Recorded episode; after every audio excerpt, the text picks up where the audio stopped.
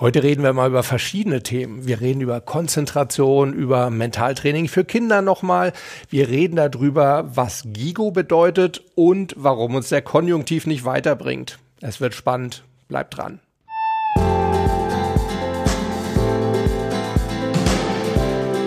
Servus und herzlich willkommen bei Performance gewinnt. Wir reden darüber, wie du deine optimale Leistungsfähigkeit aufbaust und wie du sie vor allem genau dann abrufen kannst, wenn du sie wirklich brauchst. Ich bin Harald Dobmeier und ich freue mich wie jedes Mal riesig, dass du wieder mit an Bord bist. Ich möchte heute mal ein neues Format ausprobieren und zwar nenne ich das das Briefing-Format. Briefing ne, kommt ja vom englischen Brief kurz, also es ist eine kurze Besprechung von Themen.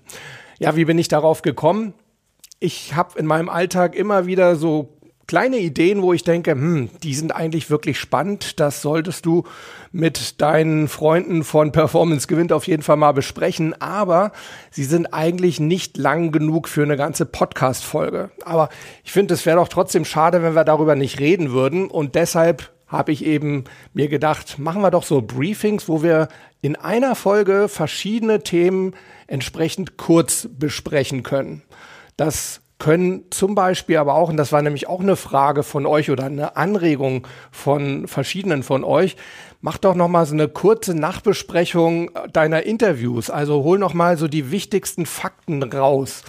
Auch das können wir hier sehr, sehr gut in dem Briefing-Format machen. Ja, und es ist natürlich auch eine ideale Chance, dass du deine speziellen Fragen stellst. Entweder zu Themen, die wir schon besprochen haben. Vielleicht hast du da noch wirklich individuelle Aspekte, die du gern noch geklärt haben möchtest. Oder du hast Anregungen für neue Themen.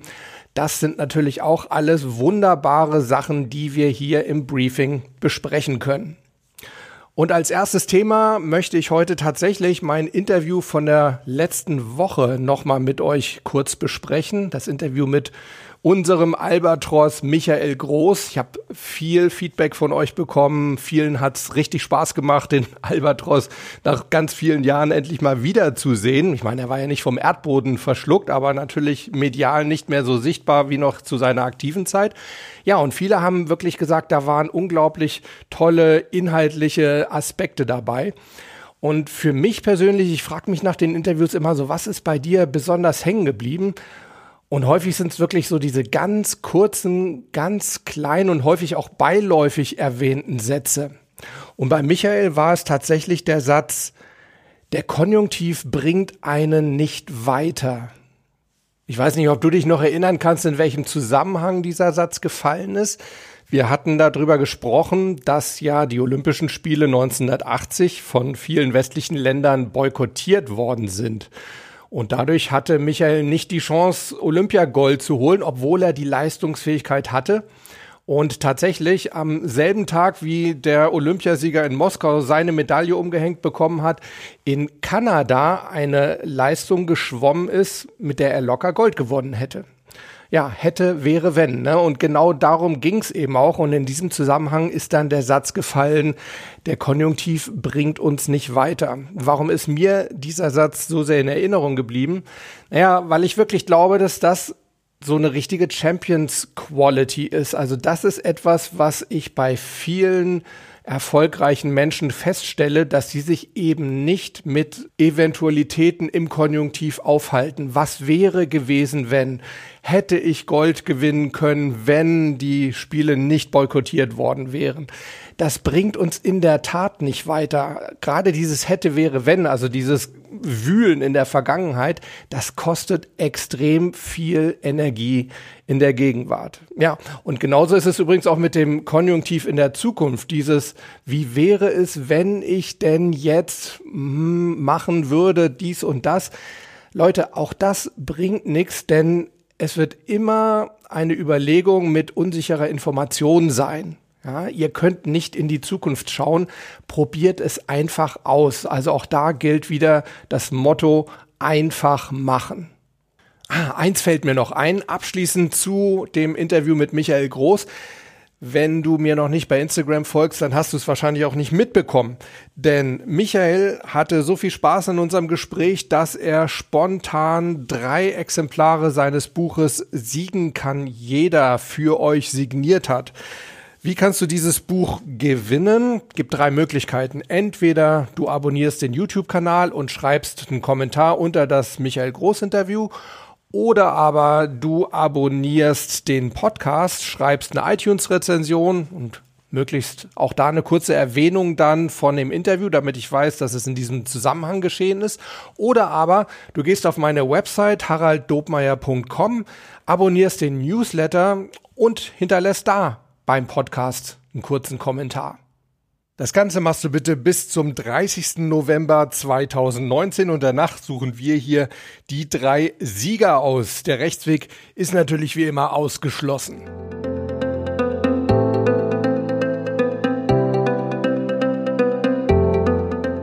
Ja, und dann bin ich diese Woche auf eine Abkürzung gestoßen, die mir wirklich gut gefallen hat. Und diese Abkürzung heißt GIGO. Und GIGO steht für Garbage In, Garbage Out, also Müll rein, Müll raus. Und diese Abkürzung, die stammt ursprünglich aus der IT und bedeutet, dass ein Rechner mit einer ziemlich hohen Wahrscheinlichkeit eine ungültige oder nicht aussagekräftige Ausgabe produziert, wenn die Eingabe auch ungültig oder nicht aussagekräftig ist. Und das können wir durchaus auch auf unser ganzes mentales Spiel übertragen. Vielleicht erinnert ihr euch noch an mein Grundmodell. Wenn nicht, dann schaut euch mal die ersten Folgen an von diesem Podcast. Ich weiß jetzt nicht mehr genau in welcher Folge, aber wir haben in einer Folge über mein Grundmodell gesprochen. Kurz gesagt geht es darum, dass unser Gehirn, unser Kopf immer auf einen bestimmten Input, auf einen Reiz reagiert, diesen dann verarbeitet und dann eben etwas herausgibt. Ja, und da gilt eben wirklich genauso. Wenn ihr nur Müll reingebt, dann könnt ihr nicht davon ausgehen, dass was Besseres rauskommt. Ich weiß, es gibt Menschen, die gehen tatsächlich davon aus, wenn sie Scheiße in ihren Kopf reingeben, auf gut Deutsch, entschuldigt das Wort, dass dann Gold rauskommt. Das ist definitiv nicht der Fall. Und mich hat dieses Gigo so ein bisschen daran erinnert, Denkt dran, dass ihr gerade in Situationen, wo es mal nicht so gut läuft, wo ihr nicht gut drauf seid, wo ihr keine gute Leistung zeigen könnt, dass ihr euch einfach mal überlegt, welchen guten Input kann ich meinem Gehirn denn jetzt geben oder auch meinem Körper? Und das kann völlig unterschiedlicher Natur sein. Das kann ein guter Gedanke sein. Das kann frische Luft sein. Das kann ein gutes Essen, vielleicht sogar Brain Food Essen sein. Das kann ein gutes Gespräch sein. Alle diese Dinge sind gute Sachen, gute Inputs, und ihr werdet überrascht sein. Manchmal sind es Inputs, die mit dem eigentlichen Problem überhaupt nichts zu tun haben, aber auch die können dafür sorgen, dass euer Gehirn für euer eigentliches Anliegen, für euer Thema, euer aktuelles auf einmal bessere Lösungen findet. Also, kein Müll rein, wenn ihr keinen Müll herausbekommen wollt, sondern guten Input, um guten Output zu bekommen.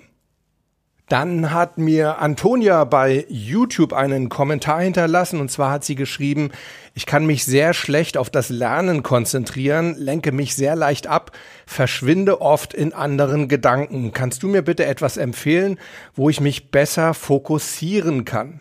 Ja, und auch dafür können wir dieses Briefing-Format eben wunderbar nutzen, indem ich vielleicht hier und da mal so kleine ergänzende Aspekte zu den Themen, über die wir schon gesprochen haben, ja, euch noch zusätzlich liefere. Und ähm, zum Thema Konzentration kann ich dir, liebe Antonia, raten, und ich habe es dir ja auch kurz schon geschrieben in meiner Antwort, versuch mal, dass du aus dem Eintauchen in die Konzentration so ein kleines Ritual machst. Wie kannst du das machen? Indem du zum Beispiel einen ganz bestimmten Ort festlegst, wo du dich hochgradig konzentrieren möchtest, sodass du also in diesen Ort hineingehen kannst. Also Wir reden da im mentalen Training auch gerne von Raumankern. Also wenn wir in so einen Raum- oder Bodenanker eintreten können, dann ja, bedeutet das für unser Gehirn eben auch, ah, jetzt wird ein anderer Modus gefragt und es fällt ihm dann leichter, in diesen Modus einzutauchen. Wichtig ist auch, dass du dir eine ganz bestimmte Zeit überlegst, dass du dir zum Beispiel sagst, hm, in einer Viertelstunde möchte ich anfangen zu lernen. Und diese Zeitspanne, bis deine Hochkonzentrationsphase dann wirklich beginnt, die kannst du zum Beispiel nutzen, indem du dir sagst, mit jeder Minute, in der ich meiner Konzentrationsphase näher komme, kann ich meinen Alltag besser und weiter hinter mir lassen. Mit jeder Minute kann ich meinen Aufmerksamkeitsfokus schmaler und schmaler machen, bis er letztendlich nur noch auf meinen Lernstoff konzentriert ist. Versuch das mal. Das ist auf jeden Fall ein gutes Mittel, um in so eine Konzentrationsphase reinzukommen. Und wenn du dann in dieser Hochkonzentrationsphase drin bist, dann tu mir bitte eingefallen, liebe Antonia, überschätze dich nicht und überfordere dich auch nicht. Was bedeutet das? Fang klein an. Wir haben alle ein bestimmtes Trainingslevel sozusagen, also eine Fähigkeit, wie lange wir uns gut konzentrieren können. Und das ist tatsächlich eine Übungssache.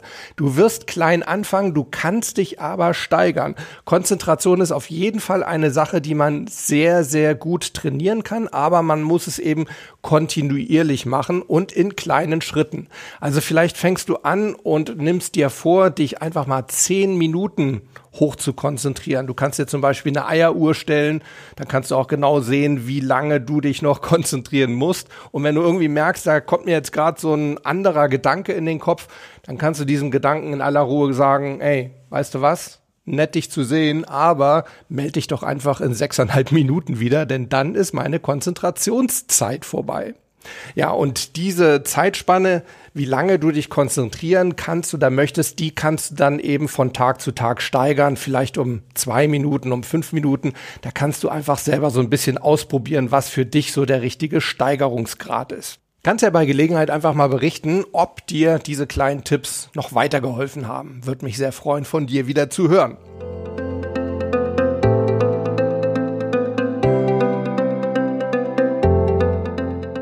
Eine weitere Episode, zu der ich viel Resonanz von euch bekommen habe, das war die Folge 48. Da ging es um mentales Training für Kinder.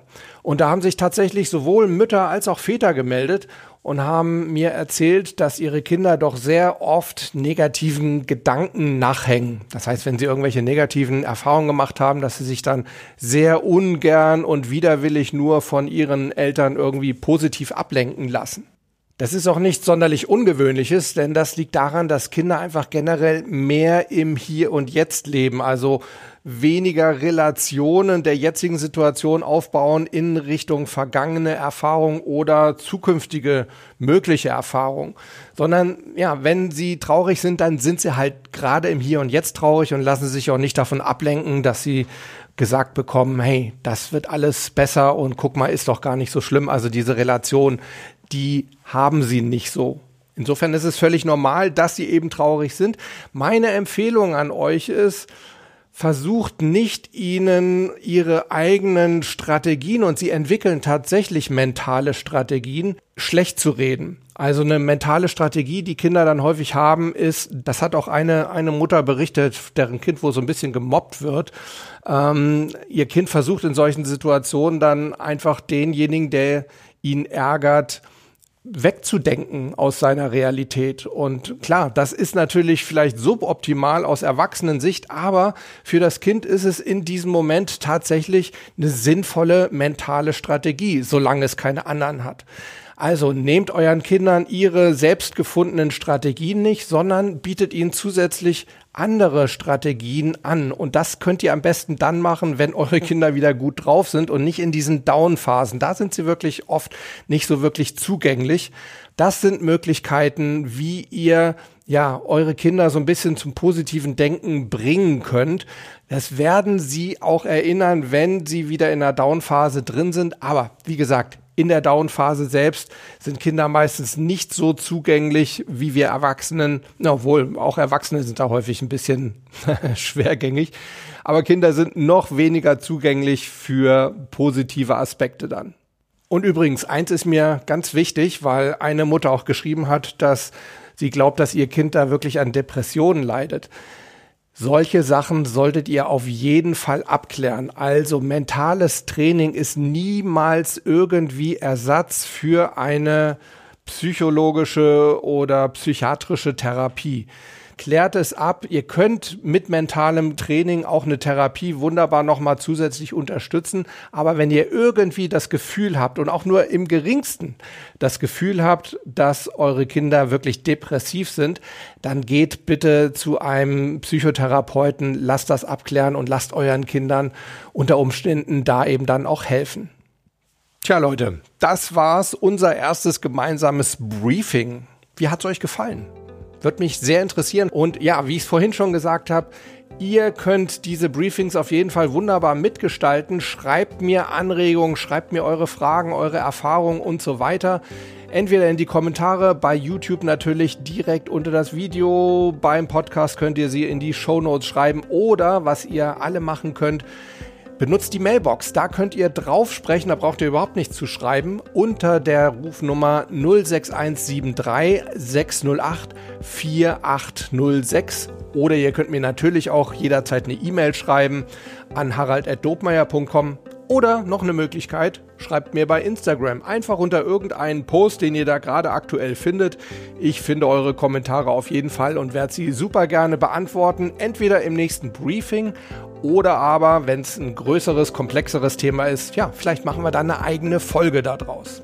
Leute, ich wünsche euch eine gute Zeit, hoffe, dass ihr nächstes Mal auch wieder mit dabei seid und bis dahin bleibt Gewinner. Ciao.